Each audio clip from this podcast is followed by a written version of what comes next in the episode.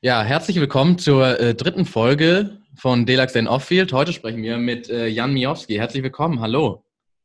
Hi, freue mich hier zu sein. Genau, neben mir sitzt noch der Marius. Schönen guten Tag. Und ähm, ja, wir starten mal ganz klassisch und fragen erstmal, okay, wie, wie bist du zum Lacrosse gekommen? Wo war deine erste Anlaufstation? Wo hast du gespielt? Und äh, ja.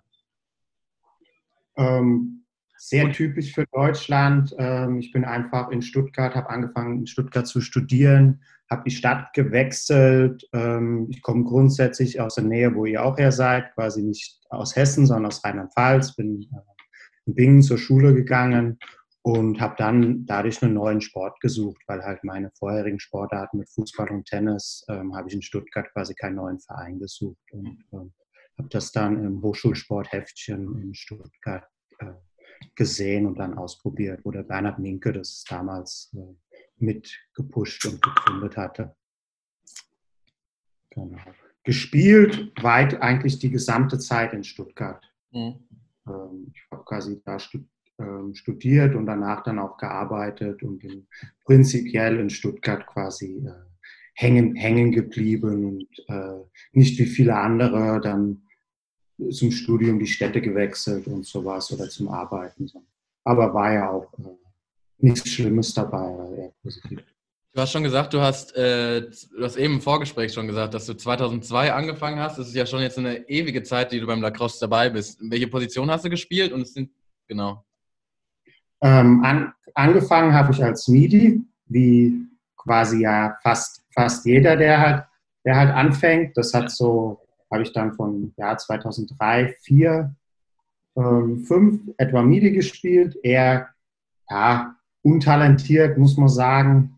Äh, Im Nachhinein ist immer ganz witzige Unterhaltung, auch mit Bernhard, äh, wenn man ihn fragt, äh, was Jans Talent ist, als er mich quasi die ersten vier, fünf Wochen auf dem Feld gesehen hat. Ähm, und dann irgendwann so gedacht, okay, eigentlich warst du im Fußball äh, von der F-Jugend bis warst eigentlich immer Verteidiger. Nie was anderes wirklich gespielt. Mal so ein bisschen auf uns im Mittelfeld gerückt, aber dann meistens recht schnell wieder in die Verteidigung gesteckt worden. Und so kam es dann auch dazu, dass ich dann irgendwann auch in die Defense gerückt bin und quasi angefangen habe, Defense, Defense zu spielen. Mhm. Und das ja auch entsprechend äh, erfolgreich mhm. ist, Nationalmannschaft und so weiter. Ja, was, also was würdest du sagen, war für dich so das, das prägendste Lacrosse-Ereignis in, in den ganzen Jahren? Oder gab, wahrscheinlich gab es auch mehrere, ähm, gerade auch mit der Nationalmannschaft. Ähm, was würdest du da sehen als ähm, große Ereignisse für dich? Ähm, was sehr, sehr cool war, was auch somit das, ähm, eine der coolsten Erfahrungen war, war die Weltmeisterschaft in Manchester 2010 ähm, gar nicht mal so sehr, weil wir da Blue Division gespielt haben, sondern noch mehr von der Atmosphäre, weil das halt die Location war halt ein Campus und es war alles an einer, das war alles an einer Stelle. Und du hast quasi die Felder gehabt und hast in den Dorms geschlafen und dadurch hast du halt mega viel Kontakt mit den anderen Teams gehabt. Ähm, gleichzeitig war das Festival noch da, wo dann auch noch die ganzen Fans auch ähm, da übernachtet, übernachtet haben. Und dadurch hatte man so ein sehr starkes Community-Gefühl. Und es war auch möglich, einfach mal ein Spiel zu schauen und dann wieder äh, ins, in die Dorms zu gehen. Oder wenn du einen, dann Meetings, äh, Warm-up-Sachen und sonst was, wenn du nur zwei Stunden Zeit hattest, konnte man da mal, rum, konnte man da mal rumlaufen. Und es war äh, bei dem Turnier halt am coolsten. Zum Beispiel dann in Denver sind wir eine Dreiviertelstunde mit dem Bustransfer quasi zu den Feldern ähm, gefahren und wir durften teilweise noch bleiben, aber sollten eigentlich auch zurück, weil klar aus Coaching-Perspektive willst du, dass die Spieler sich ausruhen. Ja? Du willst nicht, dass die noch vier Stunden in der Sonne, in der Sonne sitzen, äh, weil dann sind sie nach dem Spiel halt noch mehr, noch mehr am Arsch. Und das war halt da ganz, ganz cool. Ähm, zweite besondere Sache war, was wir mit Stuttgart gemacht haben, so eine Wohn diese Wohnmobiltour. Ich weiß nicht, ob ihr davon was mitgekriegt habt mal. Nee, hört sich interessant an. Ähm, wir haben 2013 äh, uns drei Wohnmobile gemietet und sind quasi in, ja, in, in die Wohnmobile irgendwie eingesammelt und sind dann durch Europa nach England getourt. Also die Stationen waren dann, wir waren in, in Brüssel, ähm, in Lille und sind dann quasi mit der Fähre rüber nach England und da dann irgendwie oh, bei den Blues gespielt, äh, Reading, glaube ich. Ähm, es ging, ich glaube, so zehn, zehn, elf Tage und quasi jeden, jeden Tag an irgendeinem Lacrosse-Team vorbei, vorbeigefahren, abends ein Spiel gezockt, mit denen dann äh, Abend gegessen, äh, das ein oder andere Bier, Bier getrunken. Genau, und das Ganze hat dann bei den Bars Aids, äh, so ein Eight-A-Side-Turnier in England, äh, das war so dann das Ende der Höhepunkt davon was wir dann unerwarteterweise noch gewonnen haben, weil die anderen uns unterschätzt, so krass unterschätzt haben, äh, dass sie irgendwie dann auch, weil ich glaube, im Halbfinale hätten wir normal schon auf die Fresse gekriegt, da lagen wir irgendwie 4-0 zurück, was bei Side, was so schnell geht, äh, natürlich recht vieles, wo aber niemand mit gerechnet hat, weil das macht in England bei dem Side Bandturnier niemand, dass man ridet. Und das heißt, okay. da haben wir da haben wir geridet und so viele Bälle irgendwie zurückgeobert, dass wir das Ding wieder gedreht, dass wir das Ding noch gedreht stark. haben ja, es war dann, äh, gibt's auch so, gab es dann einen kleinen Artikel mhm. auf irgendeiner Webseite, The Northern Stronghold is broken, weil noch ja, das Bars AIDS ist ja Bars im Süden und es hat immer ein englisches Team, ein nordenglisches Team natürlich gewonnen, weil die von dem ähm, Niveau natürlich stärker sind. Und dann mhm. kamen die, die Spinner aus äh, Deutschland mit den komischen Hüten und haben das Ding gewonnen, weil das war so eine der Sachen, war, jeder hatte so eine Mütze auf. Äh, das waren die Drinking Heads. Du durfst nur Alkohol trinken, wenn du deinen Hut auf.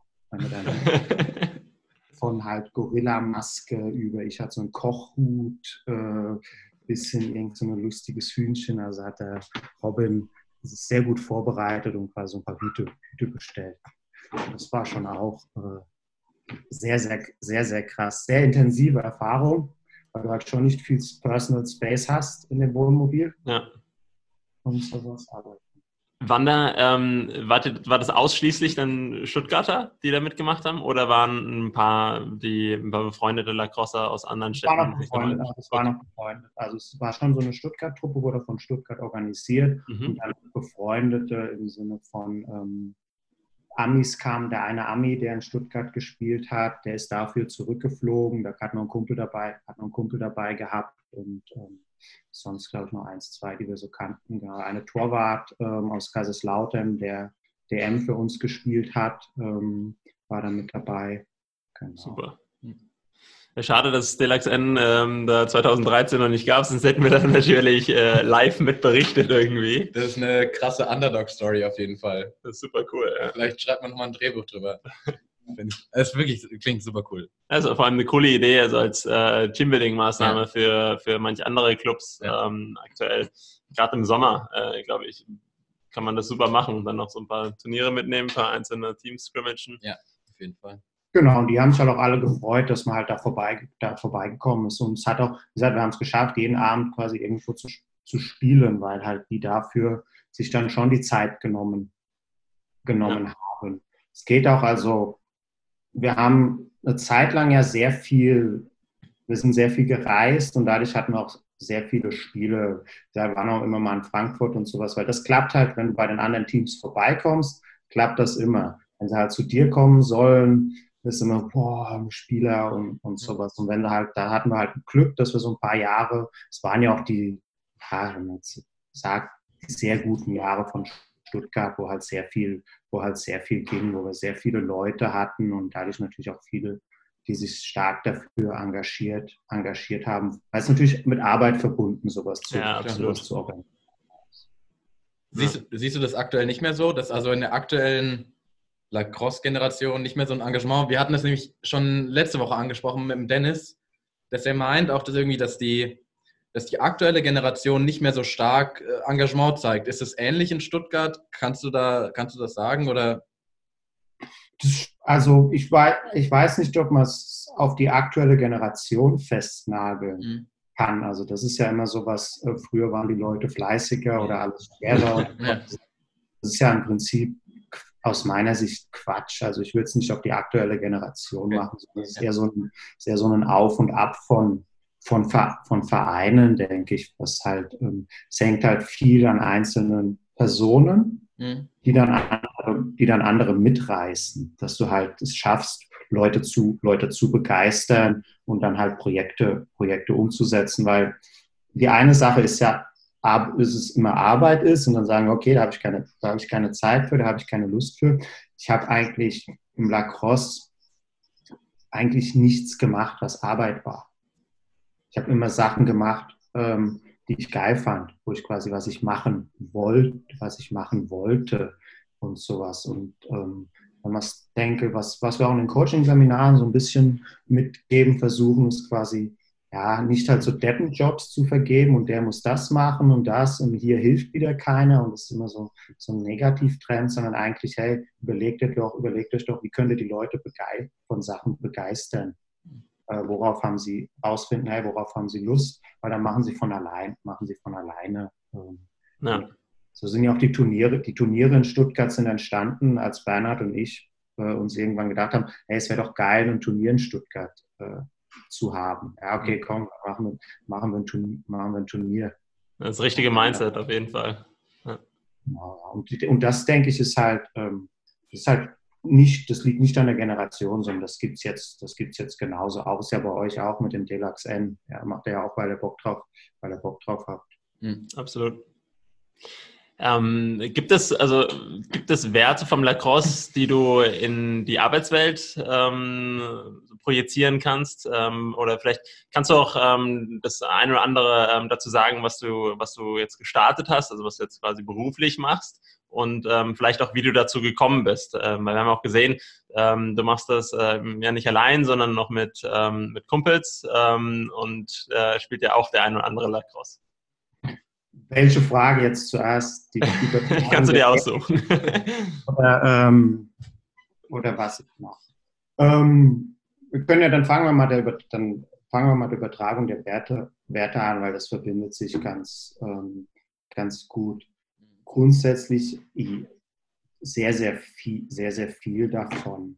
Ähm, weil wenn wir jetzt, wir haben ja jetzt so, jetzt mal über das ähm, wo ich angefangen habe zu spielen, gesprochen, dann das spielerische Thema und dann auch ähm, das letzte war so, okay, machen Sachen, was wir Bock haben. Ein Part, den ich auch noch gemacht habe mit dem Erik zusammen, war ähm, diesen Blog Being a Player Coach und ein paar Camps, wo wir quasi andere Spieler oder auch Allgemeintrainer in Deutschland quasi ausgebildet haben, so ein bis zwei Tages ähm, Workshops. Jetzt letztes Jahr waren noch mal ein paar im Rahmen von den Natsu-Camps ein paar kürzere, kürzere Dinge, wo es nur drei, vier Stunden ähm, war. Und das war auch so was, wo es halt ähm, auch eine Idee entstanden ist, hey, wir haben eigentlich so viel Wissen oder ja, uns sehr viel gelitten und die Zähne ausgebissen, das halt, raus, das halt rauszufinden.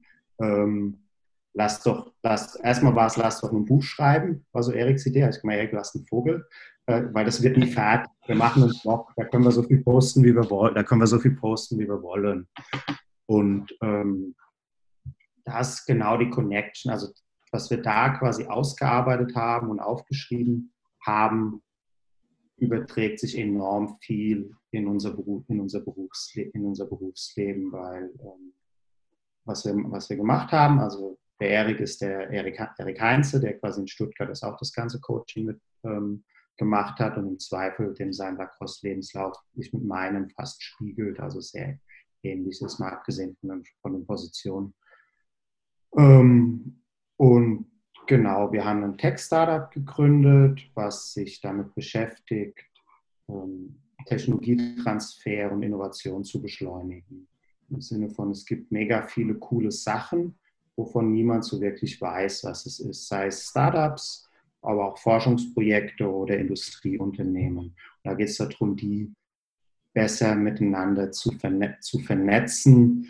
Ähm, der Kern von dem Ganzen ist, dass wir halt äh, Natural Language Processing verwenden, um dann eine Beschreibung von einem Forschungsprojekt, zum Beispiel die technologischen Merkmale heraus zu extrahieren, dass ich halt automatisch in etwa, was du normal würdest du es lesen und im Ganzen ein paar Tags geben, sagen, hey, das hat was mit autonomem Fahren zu tun, das hat was mit Logistik zu tun oder das ist äh, irgendwie Energieerzeugung, erneuerbare Energien, Solar, Solartechnik, der nächste hat Brennstoffzelle und was auch, was auch immer.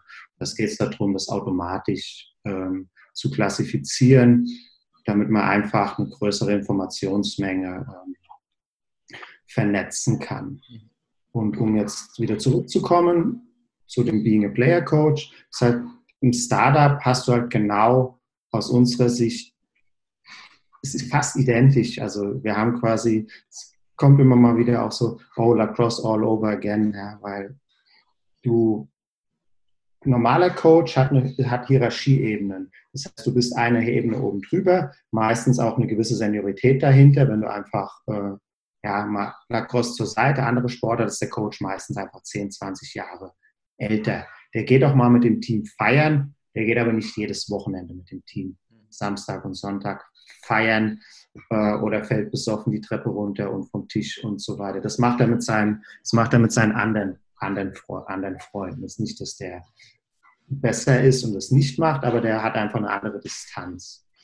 Und das hast du halt genau im Lacrosse in diesem ganzen Player Coach oder auch diese jungen Coaches und die ganzen amerikanischen Coaches, die hier rüberkommen, hast du das eigentlich alles nicht. Das heißt, du bist auf so einer gleichen Ebene und hast gleichzeitig zwei Rollen. Und das ist halt genau das, was wir im Berufsleben daraus ziehen, was wir als enorm wertvoll halten, weil wir, du hast halt ein Team, wo du mitarbeitest und gleichzeitig muss ja aber auch irgendeiner irgendwie rausfinden, es muss ja vorangehen muss ja irgendeiner sagen, wo, wo geht's lang, was machen wir oder was machen, was machen wir nicht. Das heißt, du bist Teil der Gruppe und triffst gleichzeitig Entscheidungen für die, für die Gruppe.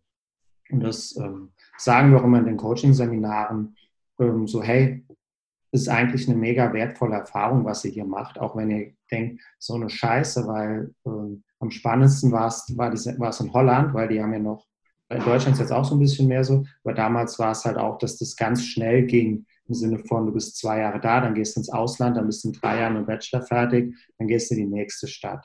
Das heißt, da waren dann die Frage, eine Frage war quasi immer, wie lange spielst du Lacrosse und seit wann bist du der Coach von dem Team?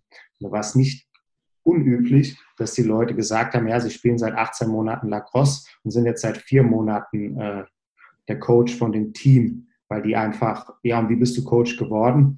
Ja gut, es gab halt niemand, an, niemand anderes. Oder ich habe mich verletzt, ist auch, mal, ist auch ein typischer Grund, warum man in Deutsch, Deutschland Lacrosse-Coach wird.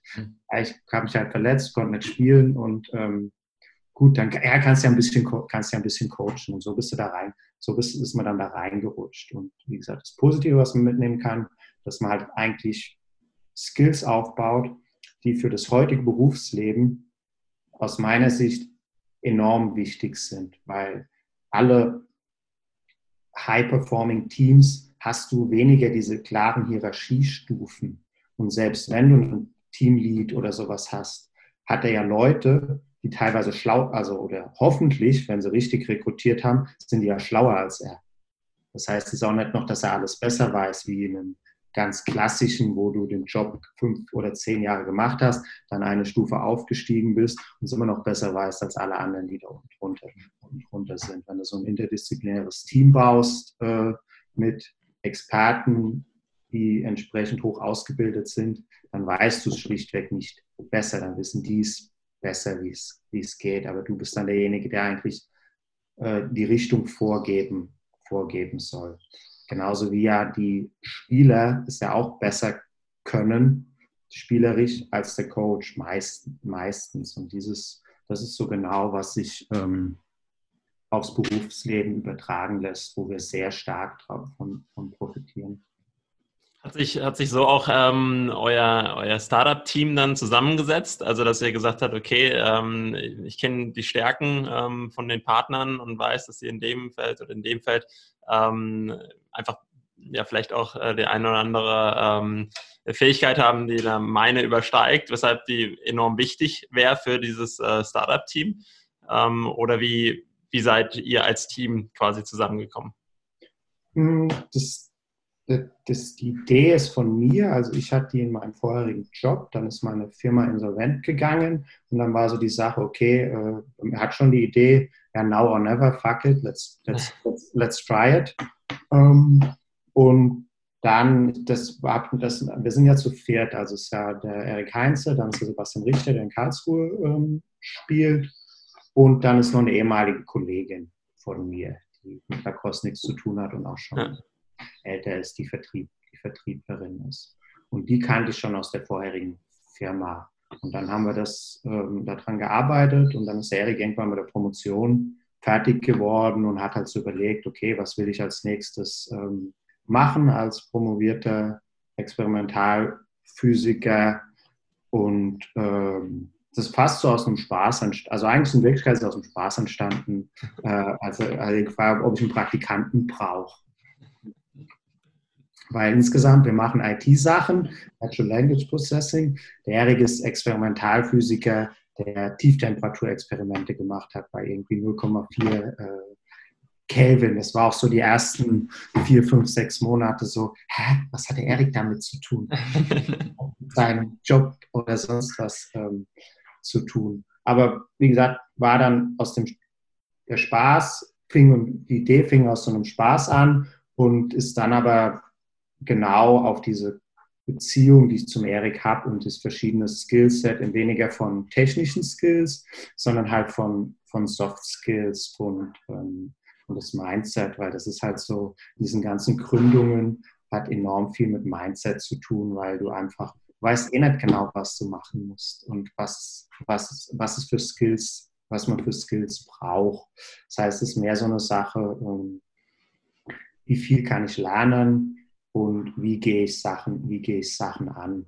Und da war halt genau mit dem Erik so, ähm, ja, eine Person, im Englischen heißt es Grit, das ist diese Widerstandsfähigkeit, Zähigkeit und sonst was, das ist so eine Eigenschaft, die man eigentlich mitbringen sollte, um die ganzen Niederlagen äh, ja, besser an sich abprallen oder aufzunehmen und trotzdem weiter zu, also daraus zu, man soll es nicht abprallen lassen, aber man soll daraus lernen und dann weitermachen. Und ähm, das ist halt so zum Beispiel ein Charakteristika, die halt, was ich halt beim Erik damals als oder immer noch als sehr, sehr hoch eingeschätzt habe und gedacht, okay, wenn man danach suchen soll, passt das eigentlich. Und dann halt auch, dass wir ja wussten, dass wir zusammenarbeiten können, weil wir ja zehn Jahre Stuttgart Lacrosse quasi schon aufgebaut haben und auch im Endeffekt immer wieder aufgebaut haben, weil also nach den, nach den zweiten Plätzen bei der DM war das Team schon meistens danach ziemlich durch.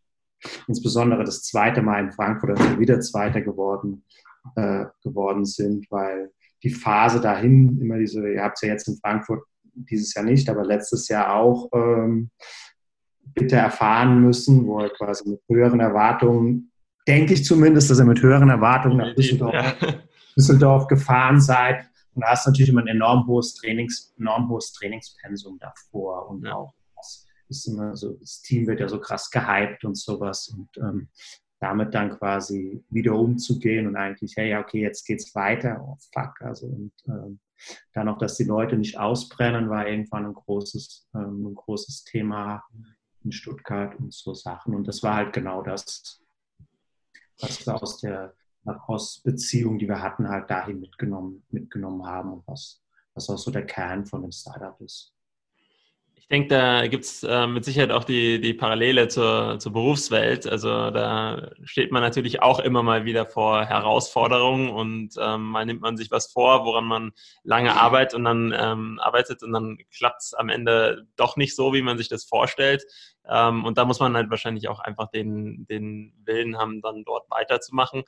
Ähm, wo würdest du bei dir ähm, im Beruf so die, die Herausforderungen sehen oder vor welchen Herausforderungen oder Chancen steht ihr gerade mit, mit eurem Startup?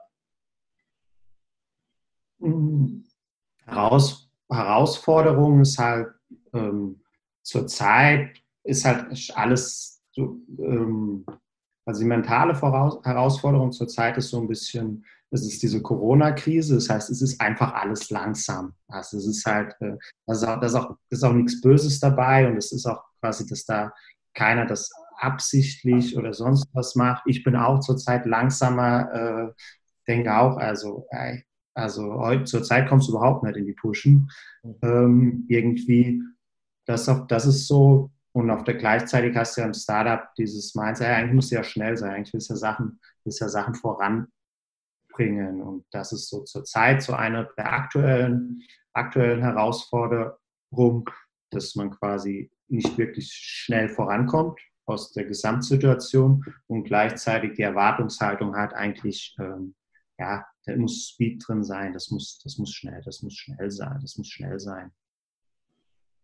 Und sonst allgemein, wir haben ein sehr, ja, naja, also sehr komplexes Thema im Sinne von, es haben schon viele versucht, gibt ganz viele Sachen, die das irgendwie so ein bisschen machen. Es geht ja im Endeffekt um ähm, Informationen finden. Das heißt, um da wer sucht welche Informationen, in welcher Art und Weise, äh, wie gibt es sie zu finden. Und wie gesagt, Information, Information Retrieval insgesamt als Thema ist sehr, ist sehr, sehr, sehr, sehr komplex. Und das ist auch so was, wo wir halt, ähm, bei uns ist die Herausforderung, die Idee fliegt noch nicht, ist aber auch nicht schlecht, ist aber auch nicht so schlecht, dass es Sinn macht, sie zu killen. Okay. ist eigentlich, du willst ja normal, das ist ja auch dieses, worum es in dieser Geschwindigkeit ein bisschen geht, ist quasi möglichst schnell herauszufinden, ob das tragfähig ist, ob das, ob das funktioniert. Weil wenn es nicht, wie gesagt, das ist, äh, im Innovationsmanagement oder bei Google X, diese Moonshot-Projekte, da wird immer dran gearbeitet, wie kann ich meine Idee killen, ist eigentlich das Mindset davon. Du ist quasi die schwierigste Sache raus und äh, versuchst deine Idee zu, zu killen. Weil dann weißt du, okay, dann hast du eigentlich Erfolg gehabt, wenn du es geschafft hast, sie zu killen, weil dann verschwendest du nicht weiterhin Ressourcen da rein.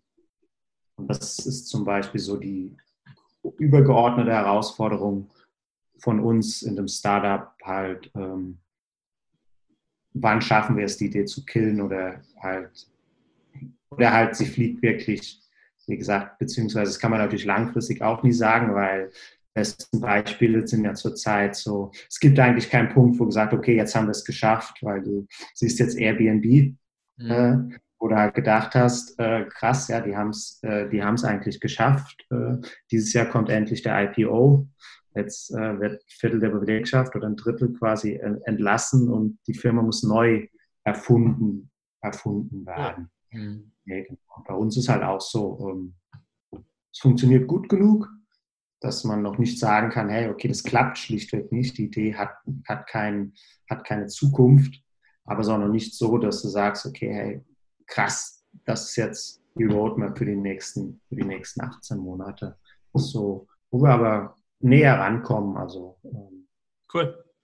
Ähm, nur noch mal kurz ähm, eine Frage. Also du hast ja vorhin gesagt, dass ähm, ihr dann die, die Artikel ähm, beispielsweise taggt ähm, mit, den, mit den einzelnen technischen ähm, Kategorien. läuft da dann ein Algorithmus drüber, der dann die neuesten Zeitungsartikel oder Research-Artikel durchläuft? Oder wie funktioniert das? Und und an wen äh, konkret richtet sich das? Sind es dann beispielsweise ähm, Forschungsabteilungen jetzt ähm, in verschiedenen Konzernen, die ähm, sich dort besser vernetzen wollen oder eher auch an junge Startups, die schauen wollen, was, ähm, was vielleicht wo eventuell Partnerschaften möglich sind ähm, oder was die Konkurrenz beispielsweise macht ähm, oder wo ist da quasi der Kern?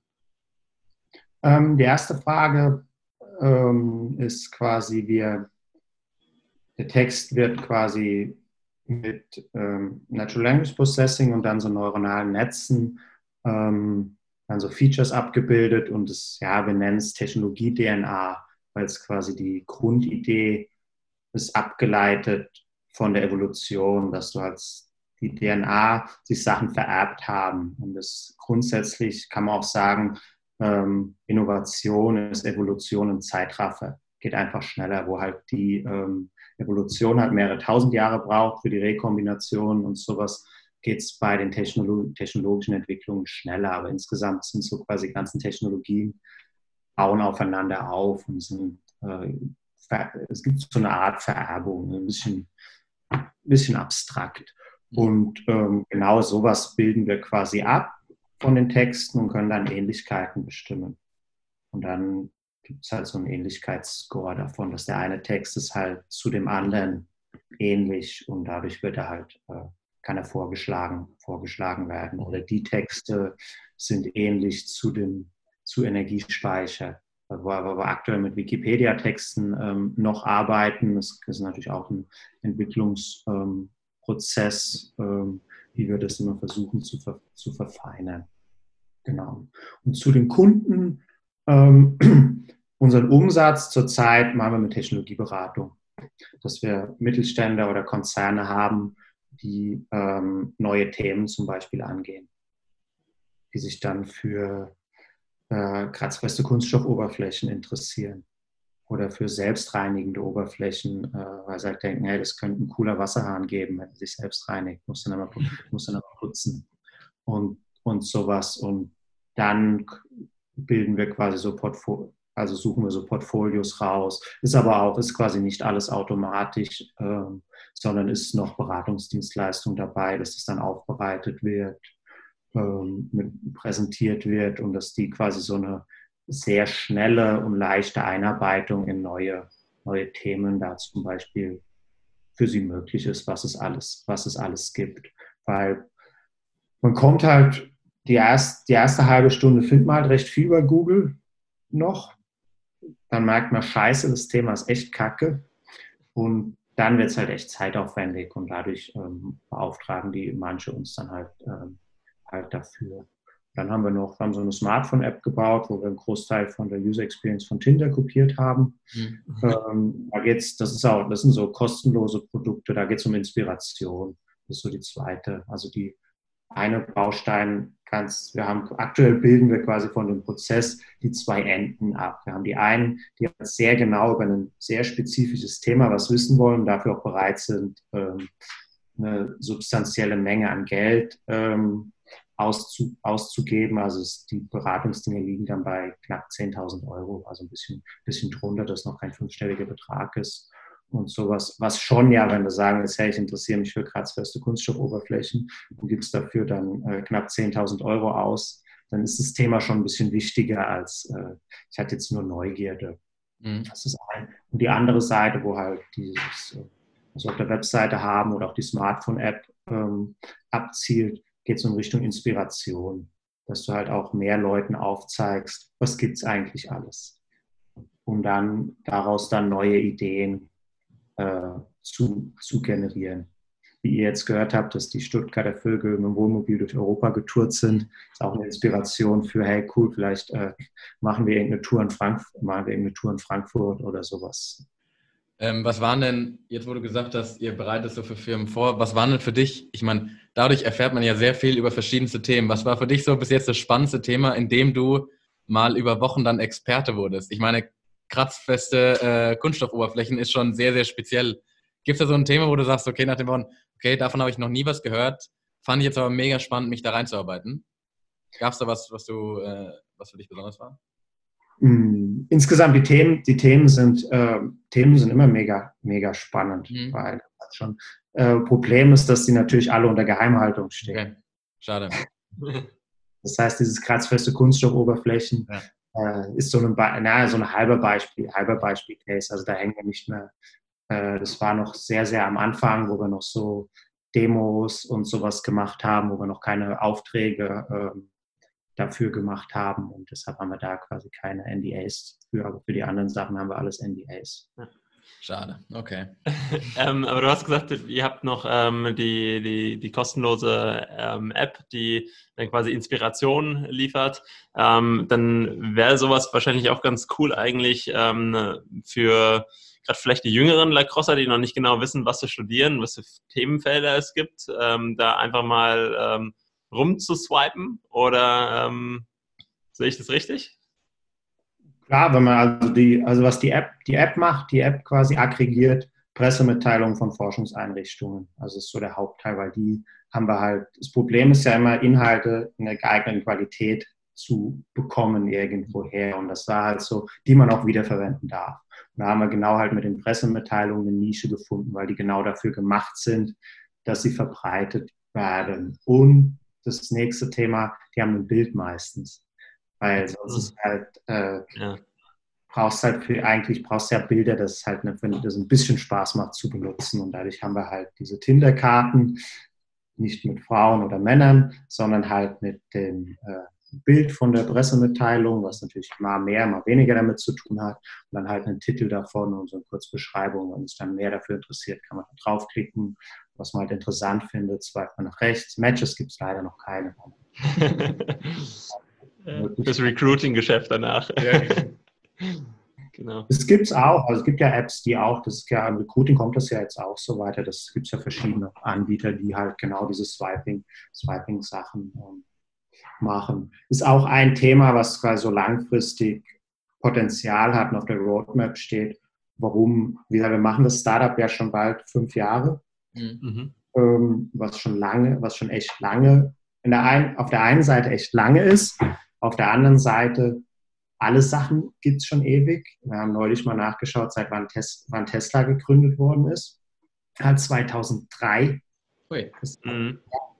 Und in der öffentlichen, insbesondere in Deutschland, der öffentlichen Wahrnehmung denkt man, ah gut, die sind jetzt so die vor fünf, sechs Jahren oder sowas irgendwie, äh, irgendwie gekommen, da hat er das neu, hat er das neu gemacht. Nee, es gibt's halt, es dauert, die Sachen dauern dann halt doch schon echt lange, bis sich, oder auch bis sich die Märkte entsprechend ähm, dahinter, entwick dahinter entwickeln. Und das ist halt auch genau, ähm, genau, aufs Recruiting wollte zurück, so ein Thema, dieses KI-System, was halt in, ähm, Inhalte identifizieren kann, technologischerweise, ist dafür mittelfristig auch sehr interessant, weil wenn ich halt rausfinde, was ein Forschungsinstitut macht, automatisch oder was eine Arbeitsgruppe macht, kann ich gegebenenfalls Stellenanzeigen dahin automatisch verteilen, weil das ja auch ein riesiger Bereich, diese ganzen Doktoranden und sowas, die dann irgendwann Jobs suchen, die auch höchst ausgebildet sind, äh, wo, wenn der Headhunter anstellt, es halt schon teuer ist, die zu suchen und sowas. Und das ist halt auch so ein Bereich, wo wir dann rausfinden können, was man automatisch, was macht eigentlich welches Institut oder sowas oder was macht, was, wo hat welche Doktorand Kompetenzen, du halt Promotionen zum Beispiel äh, large scale crawlen und analysieren kannst und solche, solche Sachen. Das heißt, das sind alles so Themen, wo halt genau, was ich vorhin meinte, diese ähm, Herausforderung zwischen, es geht jetzt noch nicht steil durch die Decke, zu, ah, es aber hat aber auch so viel Potenzial, äh, es nicht, dass es Sinn macht, aufzugeben. Jetzt hast du gesagt, dass ihr schon seit äh, circa fünf Jahren dabei seid. Ähm, haben sich da in den, in den fünf Jahren auch äh, einige Partnerschaften mit beispielsweise Universitäten oder sowas ähm, gebildet, ähm, wo ihr sagt, die forschen in dem Bereich und, ähm, und da haben wir auch folgendes Know-how und folgende Projekte mit Mittelständlern beispielsweise gehabt oder, ähm, oder Technologieberatung.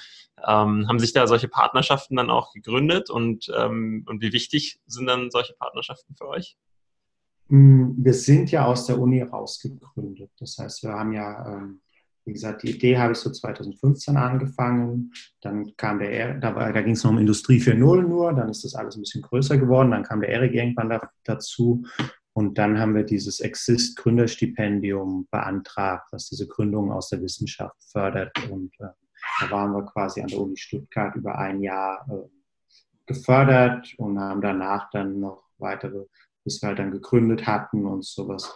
Und da ist natürlich einmal diese Partnerschaft, diese Partnerschaft schon. Und wir haben auch, wir sitzen auch immer noch an der Uni, also zwar nicht mehr in Unigebäuden, aber im Technologiezentrum mhm. von der, von der Uni und sind da quasi in das ähm, Ökosystem eingebettet. Jetzt kommt, wie gesagt, ein paar, ein oder andere Forschungsprojekt haben wir dann schon mit jemandem was gemacht, aber eher so als Dienstleister und so. Ähm, das Problem bei Projekten ist quasi, sobald du eine Firma bist, ähm, hast du einen Eigenanteil.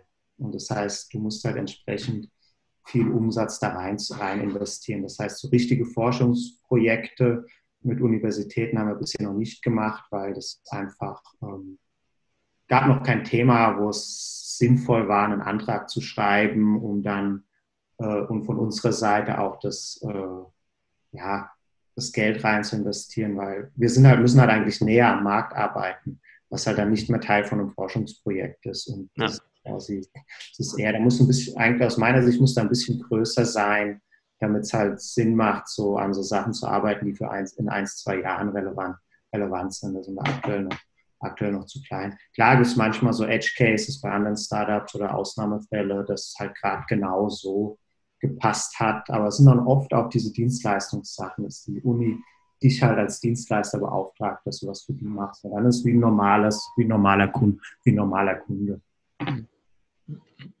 Dann also auch ähm, relativ wichtig für euch als äh, dann auch als Netzwerk irgendwo, ähm, das dort weiterhin verbunden zu sein. Ja, genau, auf jeden Fall. Also sind auch in diesem ganzen ähm, Ökosystem an der Uni sehr tief verankert, auch mit Studenten. Und da wir ja beide krassen Coaching-Background haben, machen wir natürlich so Sachen auch, ähm, auch gerne. Das heißt, Erik coacht jetzt auch Startup-Teams. Ah, super.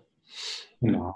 Wie würdest du sagen, dass ähm, dir das Lacrosse-Netzwerk ähm, da irgendwo auch, auch hilft? Also klar, ich denke ähm, über die, die Partner mit, also mit Erik, dass du es beispielsweise machst, ähm, ähm, aber sagst du, das Lacrosse-Netzwerk ähm, hilft dir auch darüber hinaus? Bisher noch, bisher noch nicht, was aber an der Deutsch, aus meiner Sicht an der deutschen Mentalität liegt. Und ist auch sowas, habe ich schon mal als, ja, halbherzig angegangen gehabt und sowas. Ähm, und ja, ein Stuttgart Förderverein liegt auch ziemlich brach und solche Sachen. Ist ein bisschen schade, weil es ist halt, eigentlich ist das deutsche Lacrosse-Netzwerk, hat ein Potenzial, was absurd ist und was quasi eigentlich brach liegt, weil du hast ja, es ist eine krasse Akademikersportart, wo du nur an der Uni, wo nur an der Uni rekrutiert wird, die anderen Leute teilweise, und die, oder noch, die, die früher angefangen haben, haben so Highschool-Jahre in den USA gemacht. Äh, das heißt, da wirst du eigentlich auch schon schulisch gefördert, dass du überhaupt die Highschool gehst. Ich, als ich, ich wusste gar nicht, dass es sowas gibt, ja. Äh, dass man ja in die USA gehen kann äh, in, die, in, der Schul, in der Schulzeit. Halt, das ging komplett an mir vorbei, so, so Sachen. Und dadurch hast du natürlich enorme kompetente Leute und teilweise auch in krassen, in krassen Positionen, was du halt, was viele gar nicht, was viele gar nicht wissen. Mhm. Das, das ähm, ist aber auch so die deutsche Mentalität so ein bisschen, wo da halt eigentlich jeder sein, eher so seine Sachen selbst macht und das ja. erreichen hat und sich weniger offen dafür ist, sich helfen zu lassen. Mhm. Das ist ja in den USA krass anders ist. Da ja. geht es ja nur um die Netzwerke und äh, Alumni davon und krass damit identifiziert und halt auch alle nutzen das. Und in Deutschland, die Leute, also das Problem ist gar nicht mal, die, dass die Leute nicht da sind, dass sie nicht bereit sind zu helfen. Das Problem ist, dass die anderen sich nicht trauen zu fragen. Mhm. Weil alle Leute, die fragen, die Leute mit dem Wissen sind bereit zu helfen. Ja. Und nehmen sich mit Sicherheit, bin ich mir ziemlich sicher auch Zeit, Zeit dafür, wenn es quasi, wenn sie helfen können, wenn es quasi was ist, hey, wo sie Kompetenz haben, die sie weitergeben können, wo sich jemand anderes, Jüngeres ähm, dafür interessiert, ähm, sind sie sofort, sind sie sofort dafür ähm, bereit.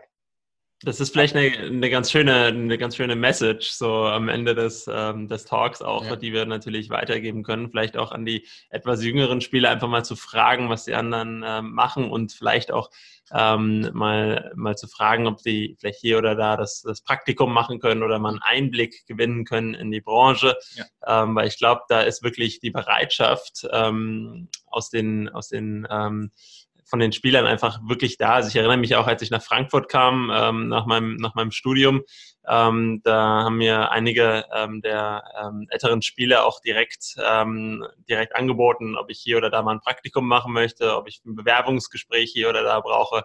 Und ähm, das war eine ganz große Hilfe, um das einfach mal ja, herauszufinden, was die machen, welche Möglichkeiten da sind. Und ähm, das war schön zu sehen. Und ich glaube, ähm, das gibt's, ähm, das gibt's weiterhin auch. Ähm, nur da muss halt von beiden Seiten irgendwo ähm, die Bereitschaft da sein, aber halt auch die Bereitschaft zu fragen. Und ich glaube, das ist eine ganz schöne Message. Ja. Wie gesagt, auf jeden, auf jeden Fall, weil die anderen, das Problem ist ja, du weißt ja nicht, wem du helfen kannst, bis, ja. halt, halt, das, bis halt das findest und, und sowas. Genau. Und dann, äh, die meisten Leute sind dann schon zu zu beschäftigt, um dann das selbst alles zu machen, weil das ist ja diese, der organisatorische Aufwand ist halt immer nicht zu unterschätzen, beziehungsweise der organisatorische Aufwand ist das, Nerv, ist das Nervige, Nervige daran. Das ist mhm. quasi das Wissen weitergeben, macht Spaß, da bist du danach auch, habe zumindest ich quasi danach immer mehr Energie als davor. Im Gegensatz zu, wenn ich halt das organisieren soll, ja. ähm, das ist dasselbe mit den Coaching, mit den Player-Coaching-Dingern, ja. Ähm, ich habe keine Lust, die zu organisieren. Das nervt, das nervt mich. Aber wenn mich jemand fragt, ähm, wie gesagt, ich habe auch schon ein Player-Coaching-Seminar für eine Person gegeben. cool, krass. Hat halt, ja, die hat halt aber genau dieses, das ähm, ist ein Mädel aus Ulm, glaube ich, Ulm oder Augsburg, die Stadt vergessen. Ähm, Augsburg, genau. Die da das Team mitgecoacht hat, Damenteam, Herrenteam coacht und die hat es quasi über den Jimmy mitbekommen gehabt und die hat halt gefragt und ähm, dann, klar, also kein Problem, gerne, war dann eh zu einem Lacrosse-Event in Stuttgart und dann haben wir das quasi an das Lacrosse-Event quasi dran, dran. Ähm, haben uns da zwei oder drei Stunden quasi ähm, zusammen, zusammengesetzt und da das, das, ganze Ding, das ganze Ding gemacht. Und das ist quasi äh, kein, das ist kein Problem, weil da habe ich nicht Termin finden, organisieren und sowas oder irgend und, und so weiter. Und äh, da denken die anderen Leute, das bin ich mir ziemlich sicher, quasi äh, genauso, wenn es auch so Sachen sind, halbe Stunde Zoom-Call oder Stunde Zoom-Call. Ja, so viel Zeit hat dann doch fast alle, fast alle Leute. Ja. Ja, ein super Message, äh, kann ich echt nur unterstreichen. Ja. Ähm, vielleicht noch so als, als letzte, letzte Frage. Ähm, wo siehst du ähm, so die Herausforderungen, Chancen, vielleicht aber auch die Probleme ähm, beim, beim deutschen Lacrosse? Und ähm, wo würdest du sagen, was kann man besser machen? Das ist, glaube ich, immer so unsere Abschlussfrage, weil ich denke, ja. ähm, nur so können wir uns eigentlich auch, ähm, auch weiterentwickeln im, im deutschen Lacrosse. Hm, also die Hauptherausforderung ist ja ist quasi motivierte Leute zu bekommen, weil dann, sobald ein Team motivierte Leute hat, wächst das, wird besser, wird größer, geht mehr. Sobald die motivierten Leute wegfallen, es gibt ja auch Lacrosse-Teams, die einfach komplett sterben. Ja? ja. So, also so Sachen. Es würde mich nicht überraschen, wenn in drei Jahren Dortmund äh, den BHC schlägt. Die sind motiviert auf jeden Fall, ja, die Dortmund. Dortmund macht äh, sehr, sehr viel. Genau, wie gesagt, da geht, da geht was. Wir haben ja in Stuttgart auch so angefangen. Wir waren ja auch der krasse Underdog ähm, über, überhaupt, ja, auf der ganzen Landkarte. Das waren ja zu Zeiten, da war, wie gesagt, 2003 habe ich angefangen, 2005 oder 2006 ist zum Beispiel Frankfurt deutscher Meister äh, geworden. Dann, ich glaube, ab 2011 oder sowas sind die einmal komplett von der Bildfläche äh, verschwunden. Jetzt sind wir wieder gekommen. Selbes Spiel Düsseldorf ist jetzt auch ziemlich von der Bildfläche ähm, verschwunden. Das heißt, das ist so die Sache. Und ähm, womit das direkt verbunden ist, meiner Meinung nach, ist quasi Coaching-Ausbildung. Das ist eigentlich, weil die Coaches sind dafür da, die Leute zu halten, zu motivieren. Das sind quasi die Personen, wenn jemand Neues kommt, mit dem sie den ersten Kontakt haben. Das heißt, die das sind auch die einzigsten, die eigentlich, oder na, beziehungsweise nicht die einzigsten, manchmal passiert es, ähm, machen das auch andere, weil sie halt einfach die Mentalität haben. Aber was man eigentlich schaffen muss, ist eine Art Willkommenskultur. Mhm. Jeder quasi, der da hinkommt, weil man braucht einfach Leute, wertgeschätzt fühlt und willkommen, willkommen fühlt. Und wie gesagt, aus meiner Sicht ist es quasi einer der Hauptjobs von den Coaches, weil die es eigentlich wissen sollten, dass die Aufgabe ist.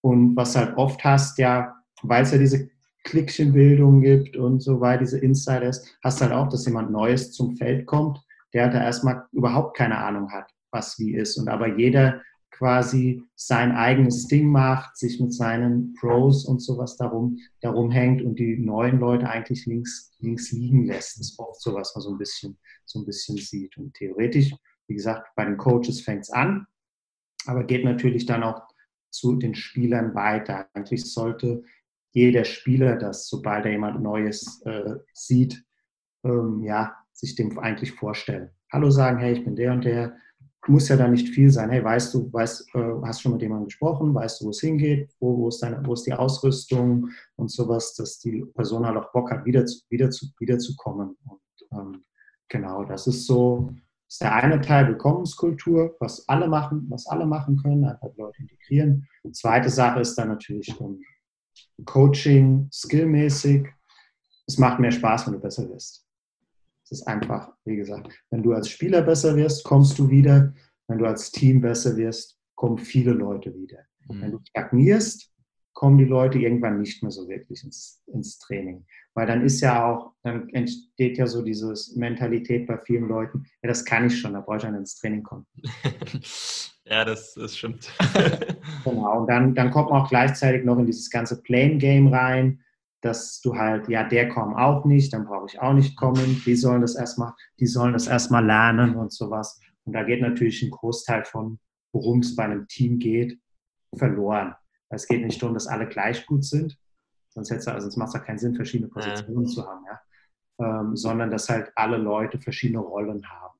Diese Rollen finden und diese Rollen aus, diese Rollen ausfüllen. Und das ist auch was dann auch quasi Teil von dem Coaching, von der Coaching-Ausbildung ist.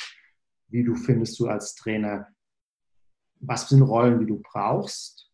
Wie findest du diese, wie findest du diese Rollen? Wie, wer kann diese Rollen füllen?